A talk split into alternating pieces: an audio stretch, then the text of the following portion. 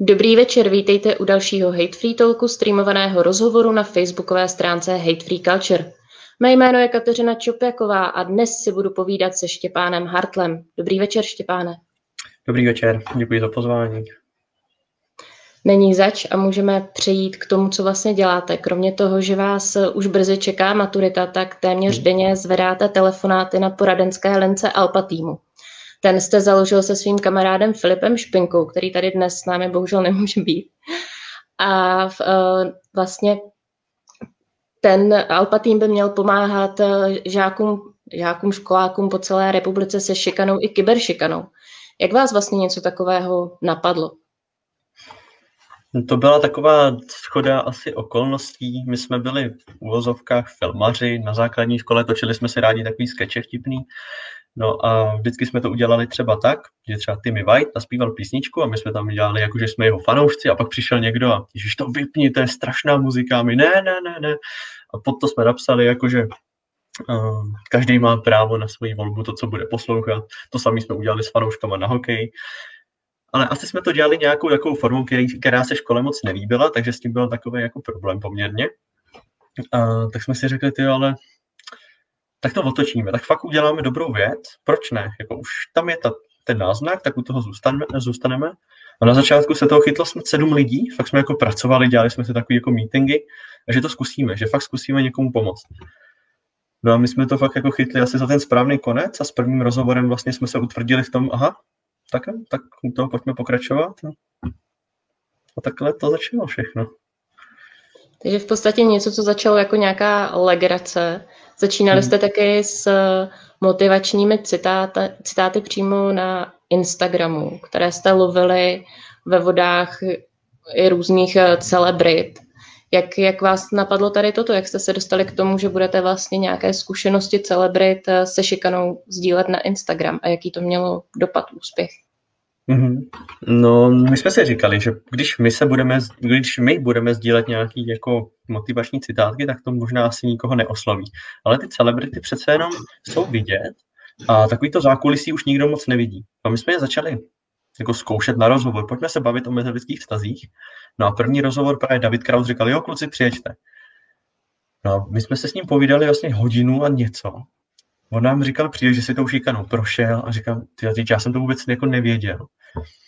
A tak se jako vznikl první rozhovor. A pak jsme si říkali, tak bylo by fajn, ještě kdybyste možná nějaký citátek, který jako máte, nebo co si myslíte, že považujete za důležitý, nám poslal a my z toho uděláme nějakou fotečku. Takže takhle vznikly ty citátky a každý nám vlastně, nebo snažíme se o to, aby nám každý napsal nějakou svoji větičku se, se zkušeností, která by mohla i někoho motivovat třeba do budoucna, nebo si to přečíst a říct, aha, takový alarm, i on si tím prošel, tím samým, co já, tak já to dám taky. Máte vy osobně nějakou, nějaký oblíbený citát z těch, který, eh, které jste zveřejnili? Asi ani ne. Ono, nemám, nemám žádný oblíbený citát. Možná s tou komunikací tak jako všeobecně, jako nedrž to sobě, ale řekni to. Ono to je takový kliše, ale jako ve výsledku jediná, je to jediná šance, no. Přece jenom od Instagramového účtu a rozhovoru cesta k nějaké, řekněme, téměř poradenské lince je ještě poměrně, poměrně dlouhá. Tak jak jste se připravovali na to, že budete muset, nebo muset, že budete v situaci, kdy bude potřeba i někomu napřímo poradit? Oslovili jste třeba nějaké psychologi, kteří vám pomohli s nějakým zaškolením? No, my jsme to vůbec na začátku takhle jako nečekali a potom v průběhu času, když nám začali fakt ty lidi, zač- začali se nám svěřovat, tak tam jsme poprvé zjistili, co to je vůbec peer prvek a že by asi byla dobrá nějaká průprava, takže my jako prakticky každý týden skoro voláme na linku bezpečí a ptáme se jako jich, jak by to, co by jak řešili, co poradit.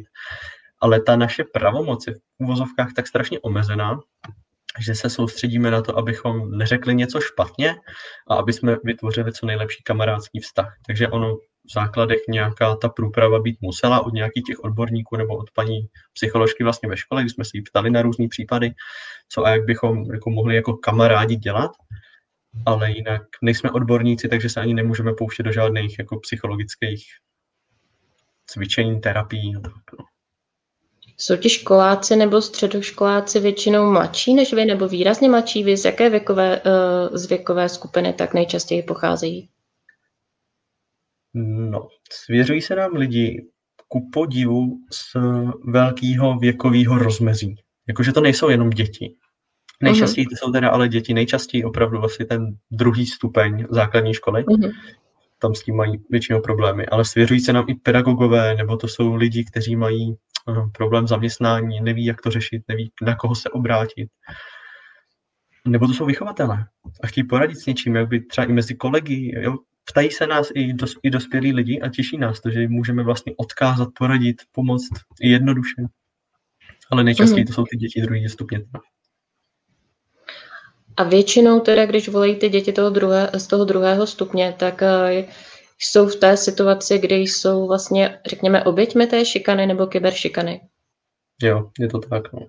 Mm-hmm. Nestává se vám, že by volal Eh, třeba i někdo, kdo je jenom svědkem, anebo naopak někdo, kdo je, řekněme, tím, kdo šikanuje a netuším, nějak ho dohnal svědomí a chtěl by tu situaci řešit z opačné strany. Hmm, spíš nám píšou lidé, kteří řekli, moje kamarád, nebo takhle, mám kamarádku, který se něco děje, ona vám bude psát. A nebo napíše, i už se nám jednou stalo, asi nebudu jmenovat, ale jedna známější osobnost, se kterou jsme dělali rozhovor, nám poslala vlastně zprávu, bude vám psat tato a tato holčina, má tato a tato problém. Pak jsme mm-hmm. to s mhm. ní řešili. To bylo taky takový propojení prostě, já s toho mám takovou radost vždycky. Takže takovýto propojení tam funguje, ale vždycky to jsou konkrétní problémy s těmi lidmi. Není to tak, že kamarádka mm. má mhm. problém a řešte to se mnou. Vždycky dejte nám kontakt na tu kamarádku. Když už, nebo ať napíše ona. Změnil se nějakým způsobem to, na co se vás vlastně ti telefonující ptají nebo s čím chtějí poradit v situaci, hm, teďka v té situaci, kdy je pandemie, kdy se vlastně do školy nechodí? Převážela třeba ta kyberšikana nad šikanou? Spíš toho ubylo, protože uh-huh.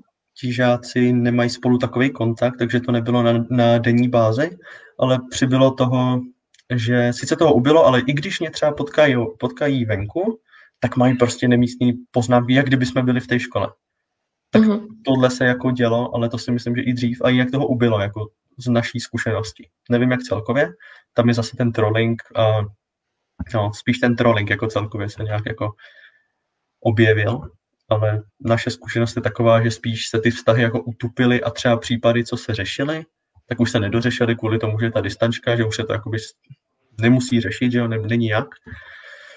Takže to spíš jako ubylo. Ale vlastně v zárodku se nic moc jako nestalo. Spíš to je taková pauza asi jako pro všechno. No. Mm-hmm. Dokázal byste tak nějak trošku zobecnit nějaký ten příběh eh, nebo příběh, scénář vlastně té šikany, se kterým se nejčastěji eh, setkáváte, třeba u těch dětí právě na tom druhém stupni?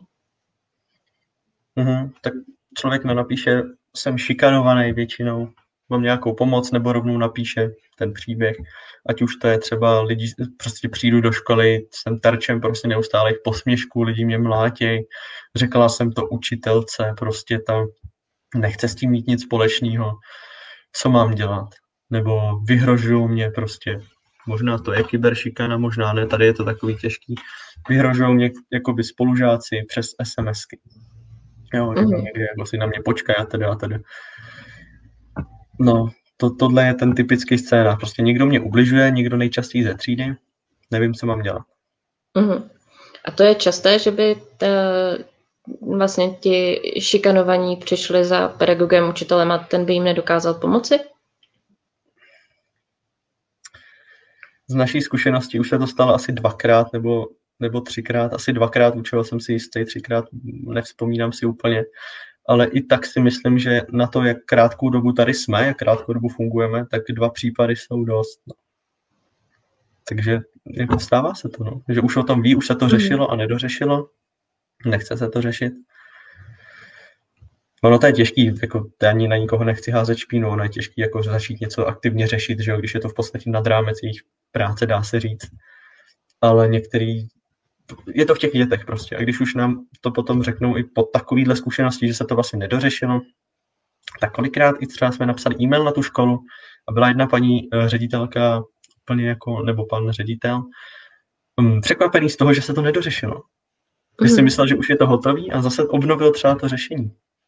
Takže ono, někdy se na to třeba zapomene, ta distančka toho tolik změnila, no. je to různý, je to různý, ale děje se to. Teď se uh, vlastně žáci prvních stupňů, ale částečně i druhých stupňů um, budou následovat středoškoláci, vrací do těch škol, tak uh, píše vám někdo, že má třeba obavy vrátit se do té školy? Nepíše, spíš se tam lidi těší. Těší se i přesto. Hmm. Když se teda vrátíme k tomu, že si tak trošku představíme, že já vám zavolám a sděluju vám, že mám teda ve škole nějaký problém, šikanují mě, já se bojím tam chodit, tak co vy mi radíte v roli toho staršího kamaráda? Já bych jenom asi doplnil, vy mi spíš napíšete, když zavoláte. Spíš to bude, dobře.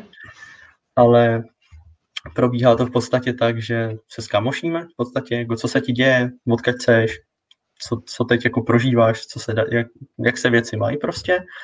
A po nějakých třeba pěti, šesti, sedmi zprávách si řekneme, ale tak si pojďme zavolat a pojďme o tom pokecat. A můžeš ti to říct jako prostě kámošovi. Zavoláme si, nebo většinou mě někdo pošle číslo, já mu zavolám. Ahoj, já jsem Štěpán, můžeme se normálně tykat, tak povídej, co se děje, všechno se dá vyřešit, takovým jako optimismem se snažím jako působit. A snažím se vymyslet nějakou cestičku. A když prostě mě nic nenapadne, jako většinou to je, hele, pojď za mamkou, zkusí to fakt vysvětlit. Myslíš si, že by to pochopila? Myslíš si, že tě podří tady ta kámoška, jako když se spolu nejvíc bavíte? Myslím, že jo. Tak to zkus a dej vědět, jak to dopadlo. To je jedna cesta, pokud fakt nevím, tak říkám, hele, já zavolám na linku bezpečí, můžeš tam zavolat taky. Zeptám se, jak by se tohle dalo zařešit nejlépe a dáme si zase vědět, bereš? Jo, tak jo. Mhm. Zavolám, mm. oni mi poradí, nebo ona tam zavolá, dáme hlavy dohromady. Snažím se ten každý krok vždycky řešit s ním postupně. Řekla jsem to týmamce, super, a nějaká reakce, jak to teda? Jo, budou za to do té školy, nebo většinou budeme kontaktovat třeba toho metodika prevence na té škole. Anonymní formou samozřejmě, že jo, protože na to kladu docela důraz, protože mám i zkušenost takovou, že to řešení šikany je někdy nešťastný a že se na to i ty lidi stěžují v těch zprávách, že ono to prostě řekli celý učitel prostě před celou třídou, tak teď Marušku, tady hmm. nechtej Takže se snažím dávat důraz na tu anonymitu a aby na to ten člověk nebyl sám, aby budoval takový ten svůj prostředí, network kolem sebe. Z filmu asi všichni známe uh, takovou tu situaci, kdy se tomu, kdo je šikanován, poradí, že se těm šikanujícím musí uh, postavit. Tak uh, tohle, tohle nikde neradíte, nebo tohle to je věc, která funguje jenom ve filmech a někde jinde? Já si myslím, že postavit se těm agresorům znamená i to říct to někomu dalšímu. Mm. A, a postavit si spíš takovou jako armádu kolem sebe, dá se říct. Prostě těch kamarádů, kteří to budou vědět a budou na stejné lodi, co já a budou to řešit s někým třeba třetím. Buď už mezi sebou, anebo prostě s tím učitelem, pedagogem, záleží, jak moc si ten člověk věří, jaký tam jsou možnosti vůbec to, toho řešení. Ale postavit se té šikaně pro mě znamená to nebejt na to sám a šířit to s tím svým nejbližším člověkem nebo nejbližšíma třeba pěti lidma. Když nás na to je fakt víc, tak je to lepší, ten člověk se najednou cítí dobře a řeší se to všechno líp. To mm. podle mě znamená postavit se šikaně. Je nějaký důvod, řekněme, který se opakuje, aniž bych to myslela tak, že uh, si za to ti šikanovaní pak mohou, ale důvod, který se opakuje ve smyslu, že proto, je, proto jsou šikanovaní, myslím tím třeba, nevím, špatná socioekonomická situace toho dítěte, nebo netuším, nějaký body shaming nebo něco podobného, které, kterým eh, ti eh, šikanující, ti agresoři vlastně obhajují své chování? Mm-hmm. No, říká se to. Dost jako případů, co my jsme neřešili teda, tak je takových, jak popisujete. Ale my se střetáváme spíš s tím, že ten člověk se jenom asi nebrání když bych to tak jako měl zaobalit, že je to právě takový ten terč, eh, co si nechává v uvozovkách všechno líbit, hlavně mě nechte být, já moc nechci odpovídat, jsem takový tichý člověk. To se fakt jako stává. Mm-hmm. A ti agresoři, proč to právě potom dělají, co i po jednom teď zdárně vyřešeném případě, za což jsem strašně moc rád a mám z toho velkou radost, tak já jsem se ptal, a když se ti omluvili, ti agresoři vlastně, víš proč? řekli ti, proč to dělali. A oni řekli, že prostě to dělali, protože si nějakým způsobem asi potřebovali ulevit, že to neměli sami lehký. Že rodiče se rozváděli, byli. Já jsem si říkal, ty tak oni si prostě fakt léčejí něco a oni fakt trpějí víc než ta oběť výsledku. Že já si to myslím dlouhodobě. A teď se nám to potvrdilo i tady, no. Takže prostě oni mají nějaký problém, pravděpodobně ti agresoři, nějaký nedostatek, nějakých pocitů, třeba lásky z rodiny. A potom si to prostě potřebují někde nabrat. Že každý člověk potřebuje mít ten pocit, že někam patří a že něco znamená. No a když se ten člověk nebrání, tak pravděpodobně je ten nejlepší a nejsnadnější terč. Mm. Když se vrátím k tomu, jestli jsem to dobře pochopila, tak občas, nebo občas nebo vždy nějakým způsobem kontaktujete tu školu tím, že neříkáte už teda teď, eh, jak se jmenuje ten, ten, kdo, vám, eh, ten, kdo vás kontaktoval kvůli té šikaně. Jaká bývá reakce těch škol, vedení té školy nebo toho metodika prevence, o kterém jste mluvil? Stalo se to párkrát a mhm. vždycky nám ta škola poděkovala a řekli, že, nebo s zpětnou vazbou, že buď teda nebo dvakrát, stalo se to víckrát, tak no víckrát se to stalo. Ale vždycky nám ta škola poděkuje. Buď prošetříme to, mm. uvidíme, nebo jo, víme o tom, nebo počkejte, ono se to nedořešilo. A vždycky jsou za to vlastně vděční, jo, mm. že, to řeš, že to můžou řešit. Nebyl tam asi žádný případ, že by řekli ne, ne, ne, ne, to vůbec. Ale aspoň to prošetřej, teda jestli to prošetřej, tak to už, to už jako nedají vidět, no. nebo nedali. A Konkrétně vlastně ty uh, oběti se vám potom nějak ozývají dále ve smyslu, nebo vy nějak eh, ještě kontaktujete třeba, nevím, po měsíci, po dvou, jestli uh, je vlastně vše v pořádku, jestli se to podařilo vyřešit, nebo spoleháte na to, že když se dále neozývají, takže je asi všechno v pohodě. Oboje, buď ten člověk napíše sám, většinou to bývá schoda myšlenek, že já si řeknu, ty jo, jak se má tam třeba kačka, jo, zajímalo by mě to, takže ji napíšu, ona v tu radu napíše třeba sama. A nebo se mm. ptáme, jak co, jak, jak to jde. My jsme byli aspoň v obraze, aby jsme ty nenechali úplně teda plavat. Mm. A potom, jako, no, většinou ty, aspoň ty dva měsíce jsme nějakým způsobem v kontaktu, když se to teda nějakým způsobem pohne. Snažíme se o to. I když je to taky nepřehledný, jak říkám, jsme na to dva prostě a je to, je to málo asi, no. Mm, kolik lidí vám takhle, nebo s kolika lidmi třeba teď uh, komunikujete uh, vlastně o, ohledně, ohledně šikany třeba během tady tohoto týdne, ať už uh, telefonicky nebo si četujete na Instagramu? Jsou to takové dlouhodobější věci, které tak jako pozorujeme, teď nic, nebo dlouho, nic tenhle týden nového nepřibylo. Jsou, jsme v kontaktu zhruba se třemi lidmi. Hmm. Všichni spadají do té kategorie, o které jsme, kterou jsme zmiňovali eh, na začátku, že to jsou žáci druhého stupně? Mm, všichni ne. Dobře, tak víc konkrétně se nebudeme, abychom nikoho neuváděli do nějakých nepříjem, nepříjemných situací. Ono šika, šikana a vůbec kyberšikana se stává nějakým větším tématem současnosti i v tom českém domácím prostředí. Naposledy asi na sebe upozornili tvůrci filmu Marty is Dead. Viděl jste ten film? Viděl, viděl. Mhm. Skvělá mm-hmm. věc.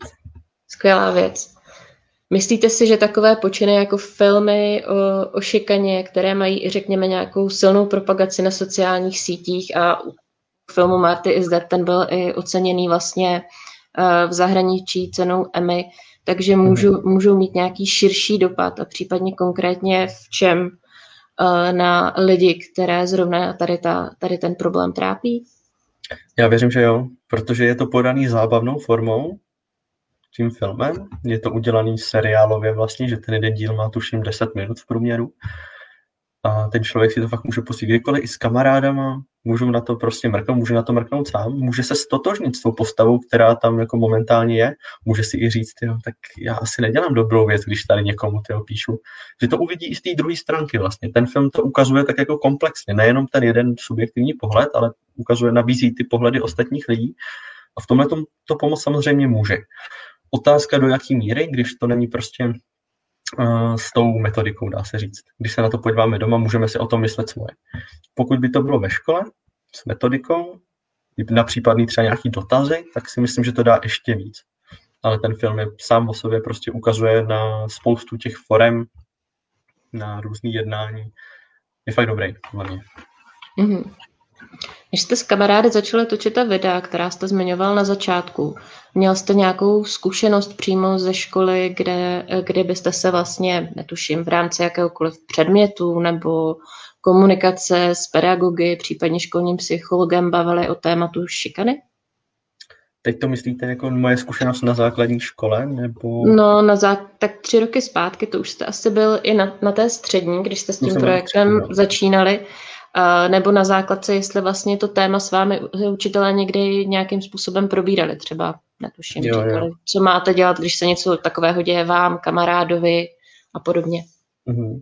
Já jsem o tom přemýšlel nedávno. Mám pocit, že na, u nás na základní, vlastně i na střední škole maximálně nějaký dotazníky. Na základní si to vybavuju poměrně dobře, tam byly dotazníky, ale nebyly tam si myslím žádný besedy.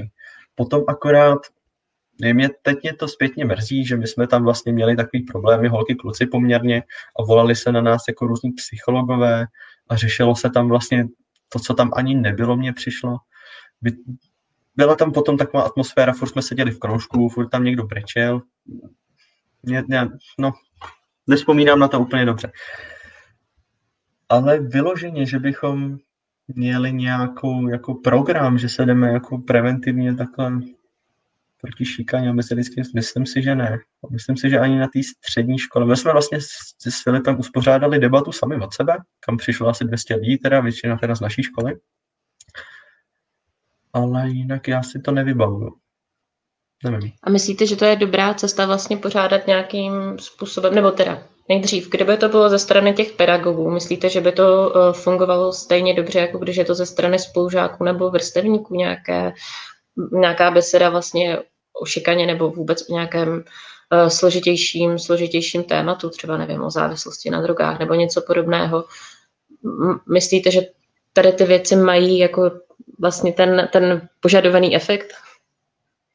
Myslím si, že aspoň by ti žáci, jako my, bychom měli být informováni o tom, co se děje, nebo co se může dít, jaký můžou být následky a nejlépe to vidět na konkrétním případu.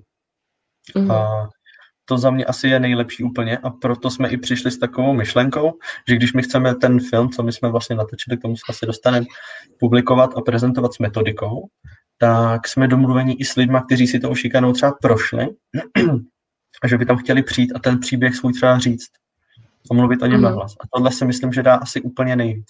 Pokud by se nějaký pedagog o tom povídal, nebo asi jo, asi pomůže úplně všechno, si myslím, ale nejvíc dá právě si myslím takový ten peer prvek, ten vrstevník vrstevníkovi, když by někdo přijel, někdo, kdo tu zkušenost měl. Furt to dá, eh, ta věková podobnost je tam podle mě hrozně důležitá, protože to furt dá víc, než když tam přijde 40-letý policista nějaký a začne tam kázat něco, když eh, vlastně jeho služba se třeba se šikanou vůbec jako nestýká. Teď nechci nikoho jako hanit, ale myslím si, že ta věková podobnost tam hraje u tohohle zrovna u těch mezilidských vztahů a u zkušeností velkou roli. Mm. Nakousl jste ten film, který jste, který už je vlastně hotový? Už jste ho dotočili? Nebo ještě, skoro, ještě skoro, ne? skoro, skoro hotový. Mm-hmm. Je tak dotočený, je postprodukci. Mm-hmm. A je to hraný film, nebo spíše dokument, nebo řeknete nám něco o tom víc? Je to krátkometrážní hraný film, který má poukazovat na více forem šikany, ať už kyberšikana, fyzická šikana, psychická šikana, takový jako balíček souhrn to má být. A je to vlastně formou flashbacků natočený, že se něco děje v té třídě, pak tam je spáchaná, to asi prozradím, sebevražda a ta se pomocí mm. flashbacku vrací zpátky do té třídy a ukazují se tam ty situace, kdy se něco dělo, kdy nikdo nezakročil, kdy se nikdo ničeho nevšiml. A je tam poukázaný hlavně třeba na tu lhostejnost třeba, eh, že je důležitá komunikace mezi lidma, že vlastně nejlepší kamarád si třeba ani ničeho, ne, pardon, ničeho nevšiml. A chceme tak jako celkově poukázat tím filmem na, tu, na to nebezpečí prostě a na to, že tak, na tu komunikaci, na lhostejnost na to, jak to může být prostě zákeřný. Celkově na to chceme prostě poukazovat. A pak hlavně k tomu chceme udělat metodiku a jezdit tím filmem po školách. A nechceme to kázat a přednášet, ale chceme se o tom s těma lidma bavit. Co oni si o tom myslí, jak to vnímají, jak to na ně působí. Uh, jestli jim to může být pravda, nemusí být pravda. Aby to nebyla prezentace, tak tady je naše jako velká, obrovská pravda a teď vy se tak chovejte, ale pojďme se o tom bavit. Co vy si o tom myslíte, jak vám to může pomoct? To bychom vlastně chtěli zrealizovat. Bohužel teď to teda nejde, ten film už měl být hotový vlastně v listopadu, což nedopadlo. Měla by být teď premiéra v létě, snad pán dá. A potom bychom chtěli do těch škol, jsme pozvaní vlastně i na Slovensko, už do jedné školy, na intru, kde bychom to uh, přednášeli škole, takže těšíme se na to, věříme, že to, že to půjde. Když jste říkal, že by vlastně vás doprovázel někdo, kdo s tou šikanou má velmi konkrétní zkušenost a mluvil, mluvil o ní vlastně i z té své vlastní zkušenosti, tak to znamená, že i ten, řekněme, ty flashbacky, ten scénář toho filmu inspiroval, inspiroval nějaký konkrétní, konkrétní příběh šikany nebo víc příběhů šikany? Nebo jste si ho čistě, řekněme, vymysleli, je fiktivní? My, když jsme tvořili ten námět, tak jsme vycházeli z nějakých experimentů a z filmů, co už tady třeba byly a snažili jsme se to dát nějakým způsobem dohromady. Všechno, aby tam prostě bylo aspoň částečně. A co z toho vzniklo, tak z toho vzniklo asi něco nekonkrétního vlastně, nebo něco, co hm, není inspirováno vlastně v úzovkách ničím. Je to inspirováno spoustě věcí, ale nevychází to z jedné konkrétní zkušenosti. Je to taková skrumáž, dá se říct. Mm-hmm. Eh, pouštěli jste ten film třeba někomu, kdo tu zkušenost to s tou šikanou má, klidně i tomu, s kým budete spolupracovat? Máte už nějaký jako první, um, první diváky toho filmu? Ne, I když ne, vím, ne. že není zcela hotový, ale myslím tím třeba jednotlivé části.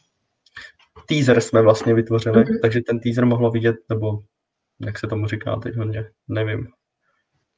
Ten úryveček prostě.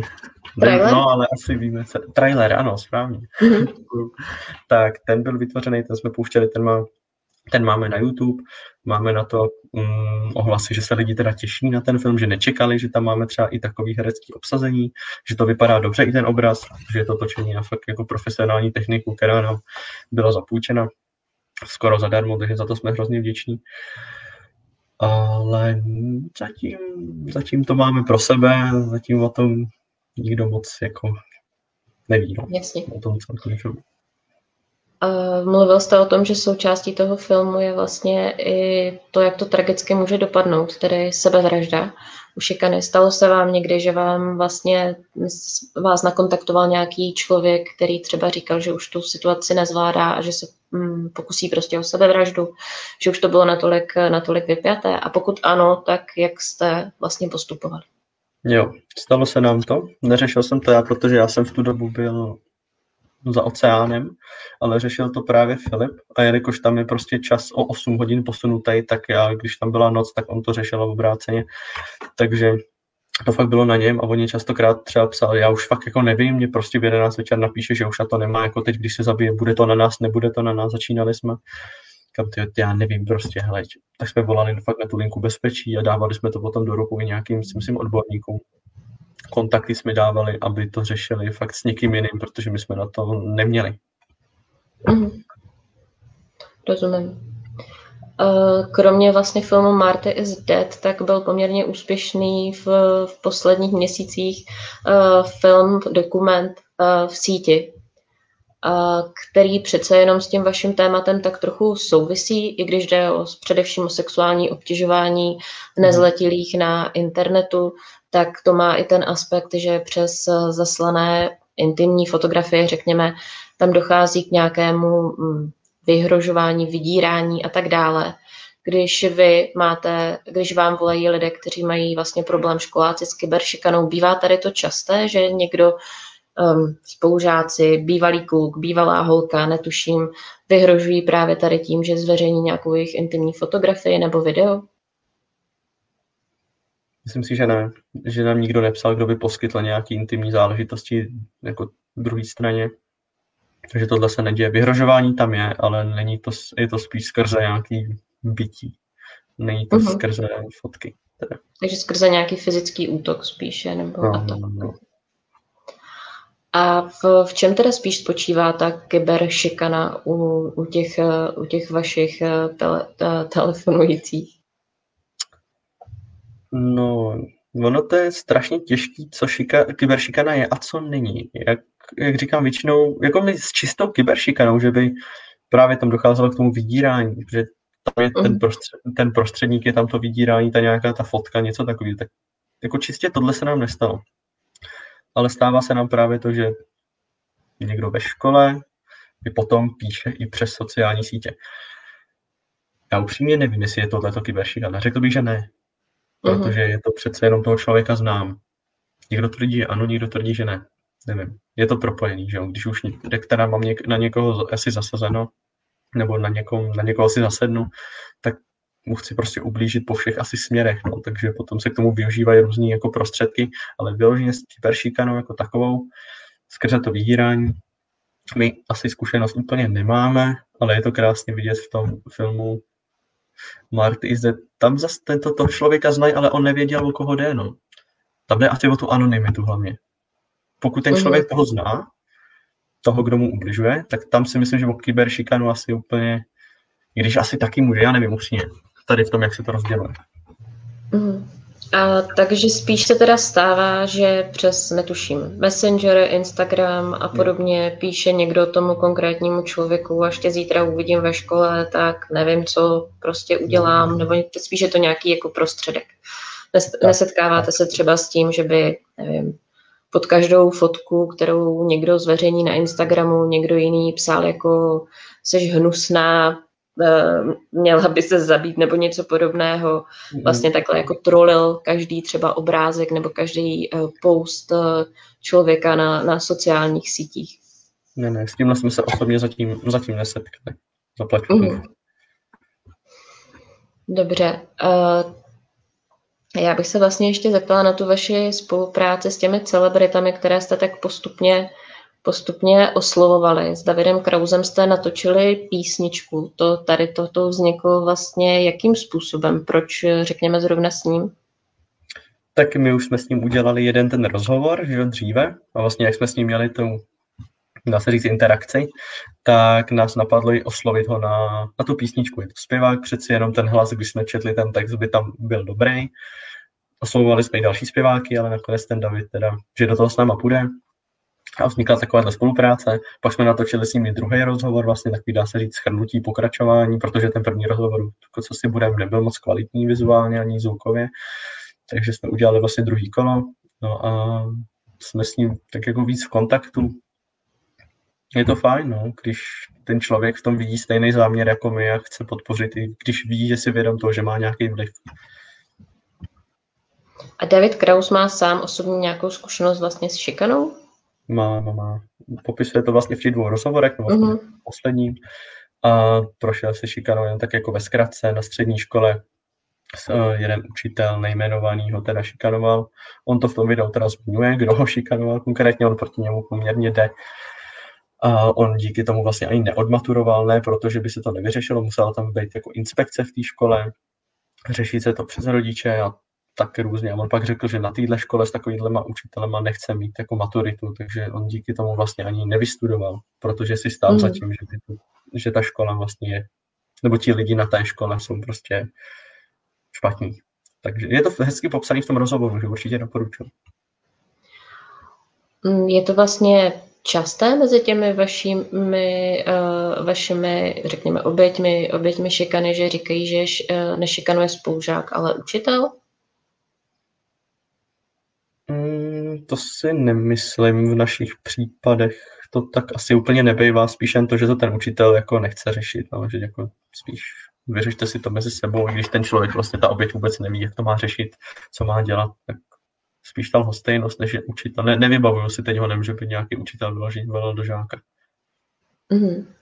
Kromě Davida Krause vlastně navázali jste ještě s nějakou další celebritou takhle úzkou spolupráci?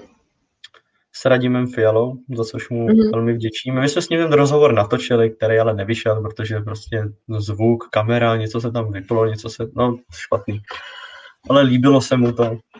On za nás vlastně, dá se říct, tak jako postavil. My když jsme potom natáčeli takový spotík, kdy jsme vlastně na sebe chtěli upoutat a vlastně to bylo do jedné soutěže. Všem to zatočme s šikanou, kdy jsme teda obsali děli druhý místa, tak my jsme to posílali a řekli jsme, my bychom tam chtěli váš hlas, kdyby se to namluvil, tady máme nějaký spotíček, tady text, a on, hele kluci, tak já přijedu. A přijel do Litomyšle za náma, vlastně to jsou tři hodiny cesty, nebo dvě a půl hodiny cesty autem, natočil to, pak jsme šli na kavče, on se vrátil a mu říkám, stojí vám to za to, jako jet za náma kvůli takových v úvozovkách hlouposti. A on říkal, je to dobrý, je, má to potenciál, máte drive a takhle se za nás jako tak nás taky nastartoval, pak nás propojil vlastně s tou produkční, s Veronikou Hánovou, která dala dohromady ten štáb, díky němu jsme vlastně, nebo díky němu jsme potkali spoustu lidí, kteří nám vlastně pomohli zrealizovat další naše aktivity, takže on je takový obrovský průkopník jako náš, no. Je hodný a my mu za to děkujeme.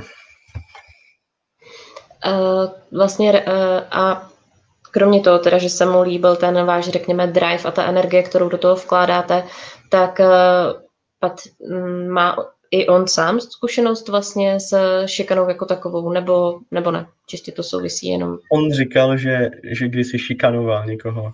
Aha, že, to bylo, že, že to bylo tak, že byl nějaký klučina ve třídě nebo co, on že je hrozně jako štval, že jim jako nadával furt takový jako persklej, takže se pak s klukama domluvili, nějak mu dali do čuně nebo co, ale to byla třeba, nevím, pátá třída možná, a že už si pak jako nedovoloval. Říká to jako, směje se u toho vždycky, je to, no vlastně ne, ono nevyšla na ní ten druhý věc, takže bohužel jako to asi nikde není, kde se na to můžete podívat, ale tohle on vypráví, že vlastně stál na té druhé straně, že jednou někomu dal jako, že se na ní jako domluvili, že takhle teda už s ním jednat nebude, no. jednou jedinkrát. Takže si u vás tak trošku teďka léčí svědomí, řekněme, tím, že, tím, tím, že vám pomáhá. Vy jste mluvil o tom, že tě uh, ty oběti šikany často, často jim vyhrožováno tím násilím, ale opravdu, řekněme, v, v každém nebo ve skoro každém případě dochází k tomu samotnému fyzickému násilí. Teď mám na mysli ne psychickému, fyzickému napadání dochází k tomu. Nebo je to spíš otázka těch eh, výhružek, řekněme, které už samozřejmě jsou sami o sobě jako dost, eh, dost stresující, ale přesto mě zajímá, jestli to fyzi, samotné fyzické násilí bývá vždy součástí té šikany. Nebývá vždy součástí. Ta psychická šikana, jako takhle, ono se mluví o celkově o šikaně, že si jí prošel každý druhý podle nějakých statistik PISA, je to zhruba 50 jedna tuším procent, jakože se setkali s nějakým třeba násilím psychickým, fyzickým, ale ta fyzická šikana, ona je vidět, takže ona se kolikrát stane třeba jednou jako dvakrát, třeba tak jako ve škole, že se je to vidět, takže se to řeší potom. Ta psychická šikana je čím dál menší, protože ona vidět není a nedá se ani zakomponovat do těch statistik, protože my jako nevíme, jako kolik případů takových je, co se děje. Takže ono to číslo může být daleko, jako daleko větší, vždycky, vždycky to nebývá to součástí. Jako to, že je někdo skopaný třeba, nebo se mu několik, cokoliv děje jako fyzicky, že třeba roztřískaný pastelky a tak, tak to není vždycky známka toho, že je šikanovaný, nevím, jako může být. Ale už i ty nadávky a tady ty věci kolem už bychom měli jako zbystřit a začít se ho třeba ptát, hele, jako v pohodě všechno, jo, co oni, pohoda, ne? Nebo ne? No, to začít nějak zkoumat třeba. Kamarád, vaše, ta vaše zkušenost eh, s tím, že skoro každý dru, nebo ta vaše zkušenost odpovídá těm statistikám, že, by, že opravdu je těch eh, školáků tolik, že by to vycházelo na to, že každý druhý má nějakou zkušenost eh, se šikanou, ať už psychickou nebo fyzickou? Teď úplně nevím, jak to myslíte. Pardon. Jestli vlastně ty vaše zkušenosti potvrzují, eh, potvrzují tu statistiku, že je ta šikana opravdu tak častý problém, aby to byl každý, každý druhý školák. Minimálně každý, s kým se jako známe, když, když. Takhle spousta lidí vám řekne, byl jsem svědkem něčeho takového. Záleží, já to nechci úplně kategorizovat na města, ale vždycky jde o takovou asi tu životní úroveň, asi dá se říct. Já to nechci úplně takhle jako schazovat nebo nějak kategorizovat, ale znám spoustu lidí, kde by vám z jednoho okolí vám spousta lidí řekne jo, a druhý okolí trošičku dál, třeba jako v jiném městě, vám zase řeknou, že ne. A já chápu i těch důvodů, jako z jakých třeba ne, z jakých jo, ta úroveň je tam prostě trošičku jiná ale celkově v těch městech, jako i to okolí, nebo ta, vlastně to spektrum těch lidí, jako odkaď oni nám píšou, že je to fakt jako napříč republikou, tak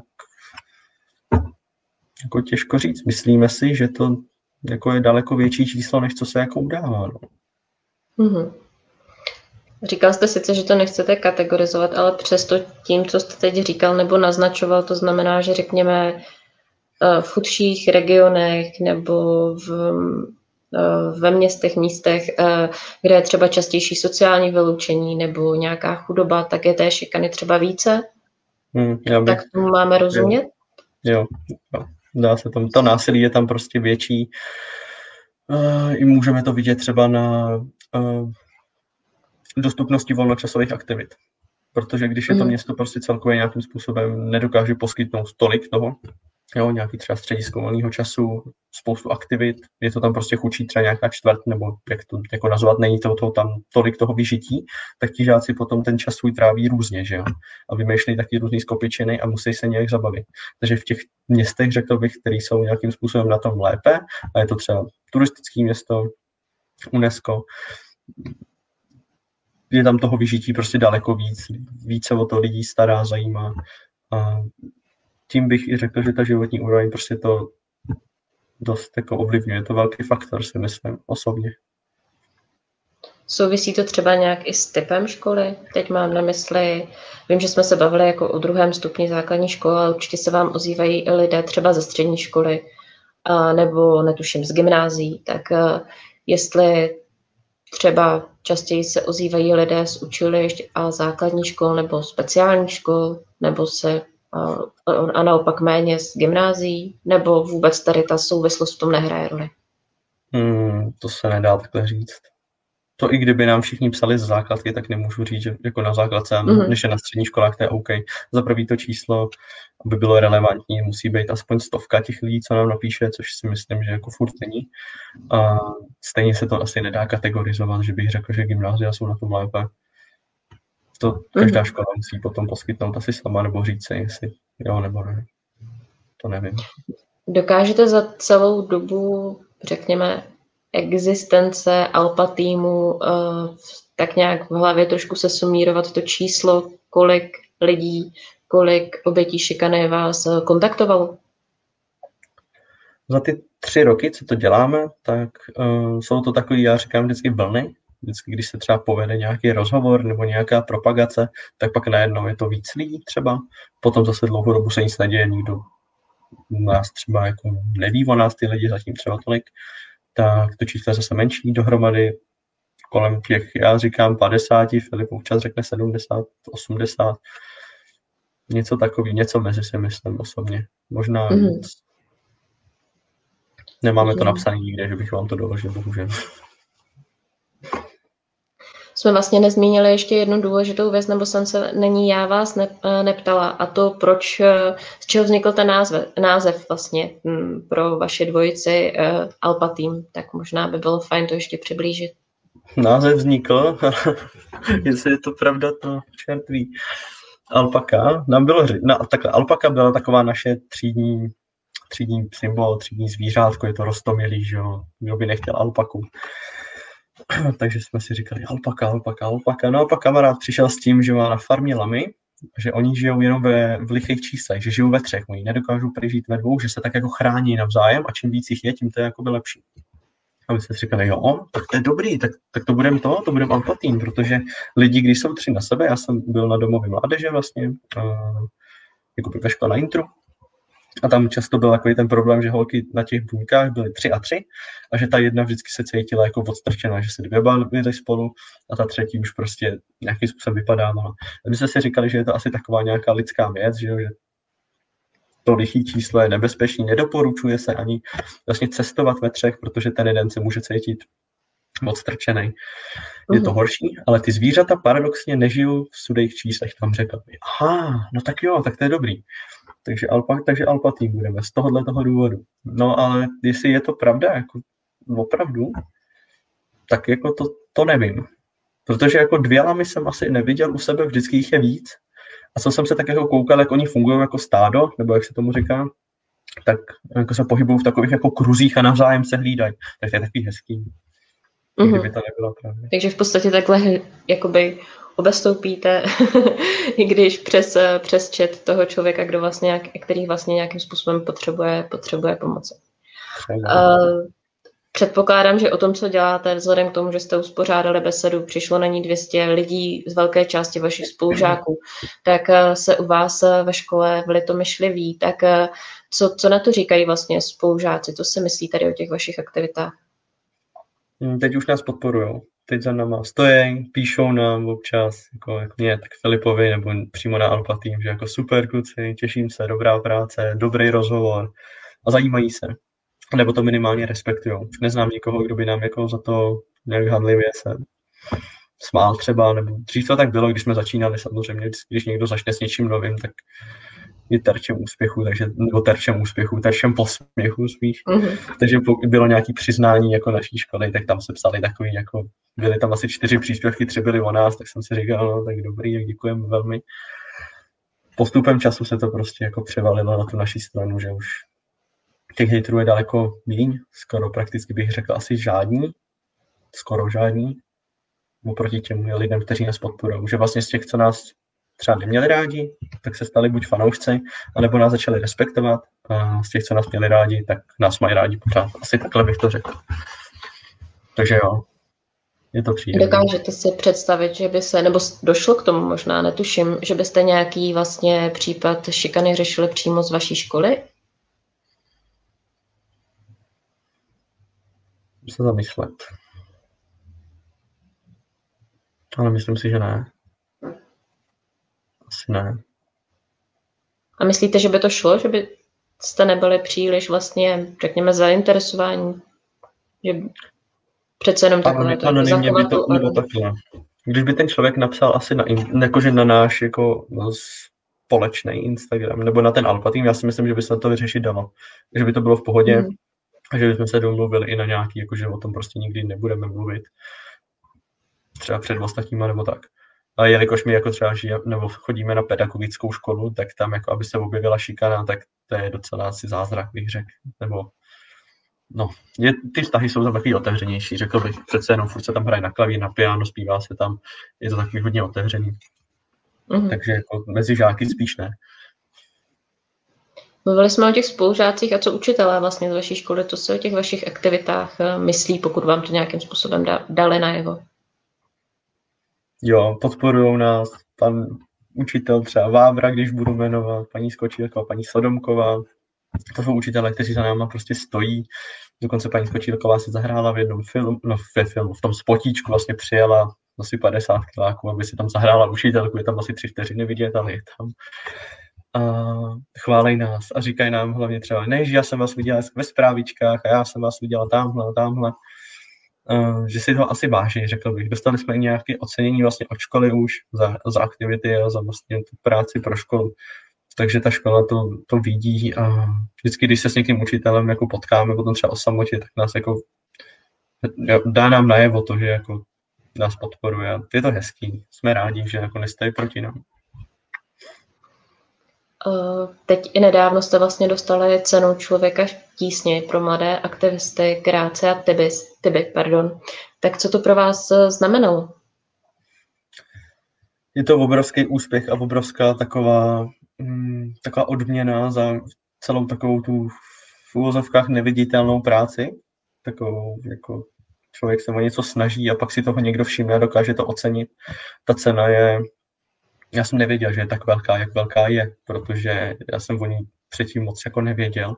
A pak, když jsme ji vyhráli a viděl jsem tam ty lidi, kteří jsou jako účastí nebo součástí tohohle velkého projektu a co to vlastně je.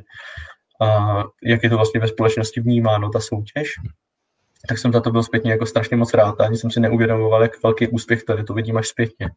A odrazilo se to hlavně na tom, kolik lidí se o nás jako dozvědělo, i třeba z různých portálů, řekl bych, i odborníků. A je to určitě jako lepší na nějaký další spolupráce, třeba, že řekneme, my jsme vyhráli tuhle tu cenu, tak můžeme se s váma pobavit o něčem, tak jo, už to je pro nás taková, no, jako jak bych to řekl, vizitka. Mm. Určitě ty vaše uh, aktivity, řekněme, stojí i nějaké finanční, finanční prostředky.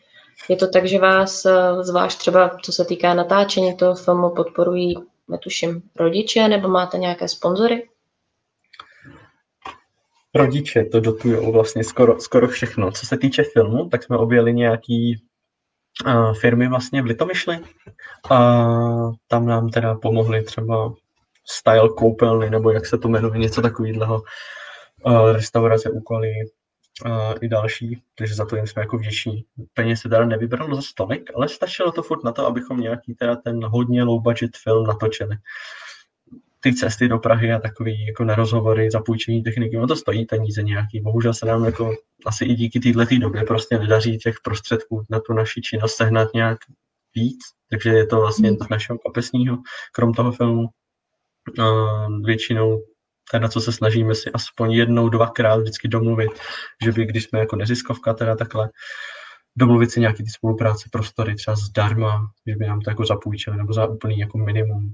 Někdy to jde, samozřejmě ti lidi bývají otevření, ale já zase jako ze svého pohledu chápu, že to nejde do nekonečna, že kdybych měl nějakou jako firmu, nějaký biznis prostě, tak nemůžu jako všem rozdávat všechno furt zadarmo, protože dělají dobrou věc, že? takže ono to taky pořád nejde.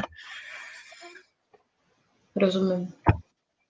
Uvažujete nad tím, že by vlastně ten váš projekt se nějakým způsobem rozšířil do dalších škol, že by vlastně Alpa týmu bylo, řekněme, více po republice, že byste se stali takovou franšízou, řekněme, nadneseně? Pokud někdo má zájem jako účastnit se našich aktivit, tak my jsme tomu stoprocentně otevření. Jo, protože, jak říkám, je toho strašně moc, co se tady dá dělat, v čem nám ten člověk může pomoci. A pokud se ukáže, že má třeba drive, že má zápal prostě pro to, co dělá a dělá to od srdce, tak určitě jsme v otevření prostě i na rozšíření týmu, můžou dělat ty debaty naším jménem, třeba toho Alpa týmu, můžou čímkoliv, nebo odborníci, když budou chtít nějak nějakým způsobem pomoct, třeba po vysoké škole nevědí kam, třeba jenom na nějaký třeba úvazek, myslím si, že by se to dalo domluvit třeba i s nějakým grantem nebo nějaký další spolupráce tak jsme určitě nakloněni jakýkoliv spolupráci, schůzce, čemukoliv, jen aby jsme se trošičku rozrostli, no. Klidně. Myslíte, že ty vaše vlastně aktivity budou pokračovat i po maturitě dál, i když budete na, na, vysoké, na vysoké škole? Budete, myslíte, pořád vlastně uh, tak věkově blízcí uh, těm školákům, kteří tu šikanu zažívají, aby, aby, aby vás dále kontaktovali? Tak školy jsme si vybrali takový, abychom v tom projektu mohli pokračovat, abychom se naučili nějaký další skill k tomu, abychom to mohli ještě třeba poznést. Zároveň využít třeba nějakých kontaktů právě z vysokých škol. A co se týče toho peer prvku, my jsme nad tím přemýšleli. A furt si říkáme, dokud nám je třeba 25, tak si myslím, že ten peer prvek na ty minimálně střední školy jde dobře zařadit. A potom mm. už proto apelujeme na ty další lidi, protože musíme si v podstatě vychovat nějakou svoji další generaci. My třeba můžeme řešit nějakou tu administrativu, a takové ty záležitosti, co nejdou úplně vidět. A někdo další může třeba fakt dělat ty přednášky. Po tom telefonu to řešení to můžeme dělat pořád, co se týče těch přednášek. Myslím si, že ještě máme čas, třeba nějaký 5, 6, 7, možná i víc let, než teda už budeme jako přestárný, ale chtěli bychom si fakt opravdu vychovat nějaký naše nástupce, dá se říct, který by se toho prostě chytli a my bychom jim s tím jako pomohli, mohli by to dál šířit, ještě dál to posunout třeba i do zahraničí ten, ten projekt, což bychom určitě chtěli přemýšlíme o tom. To jsou takové nějaké, řekněme, dlouhodobější e, plány, co hmm. ty nejbližší vlastně, jaké, jaké teďka aktuálně jsou? Tak nejbližší plán, co máme, vydat v neděli rozhovor, třeba se Sárou Korvelovou právě, která byla v tom filmu Marty is Dead, takže na to se můžete mm-hmm. těšit, tam se to trošičku otevřelo, jaký to bylo. Je to takový odlehčený rozhovor poměrně, že vás to může i bavit. Jako, myslím, že vás budou bavit všichni rozhovory, teda aspoň doufám. A plán udělat určitě tu premiéru toho filmu, když to teda bude možné, což teda bychom chtěli v létě asi venku, pravděpodobně, nebo v nějakém prostoru, nevíme, no jak to opatření dovolí, to těžko říct, ale ta premiéra je pro nás teď jako hlavní nějaký gol, a začít třeba pomaličku objíždět nějak ty školy, dodělat tu metodiku k tomu filmu a přemýšlíme i o další písničce. My teda ne, třeba ta kapela, která to, toči, která to sama nahrávala právě, tak už říkala, že by třeba i další písničku, tak můžeme třeba diváky nalákat, že by do toho šli. Nejvíc asi s tím filmem. No. Chceme prorazit a něco s ním začít dělat, protože už je to rok vlastně v podstatě, co jsme to začali tvořit. To bylo vlastně na začátku té karantény. A s tím filmem bychom chtěli začít objíždět ty školy. No. To je teď náš jako největší nějaký plán. No, a dostávat se víc a víc do povědomí těch lidí. No. Prostě rozšířit ten tým. No, když nás bude víc, víc hlav, víc ví, tak to můžeme posunout zase na next level. Hmm. Tak já vám přeju, aby ty plány dopadly co nejlépe, aby se uvedení filmu podařilo. Divákům se omlouvám, že se lehce začínám ztrácet ve tmě, protože se tady pokazilo světlo mezi tím. Tak omluvte to, že mě už téměř skoro nevidíte. A určitě vám doporučuji, abyste se podívali na Instagram a Facebook Alpa Teamu, případně se je dali mezi sledované, sledované stránky, protože jejich aktivity určitě stojí za to, případně pokud samozřejmě máte nějakou potí, nějaké takové potíže se šikanou, tak abyste je kontaktovali, kluci jsou určitě ti na slovo vzatí, kteří vám dokáží nějakým způsobem poradit. Tak přeji hezký večer a těším se na vás u dalšího Hate Free Talku. Děkuju, nashledanou. Taky děkuju, nashledanou.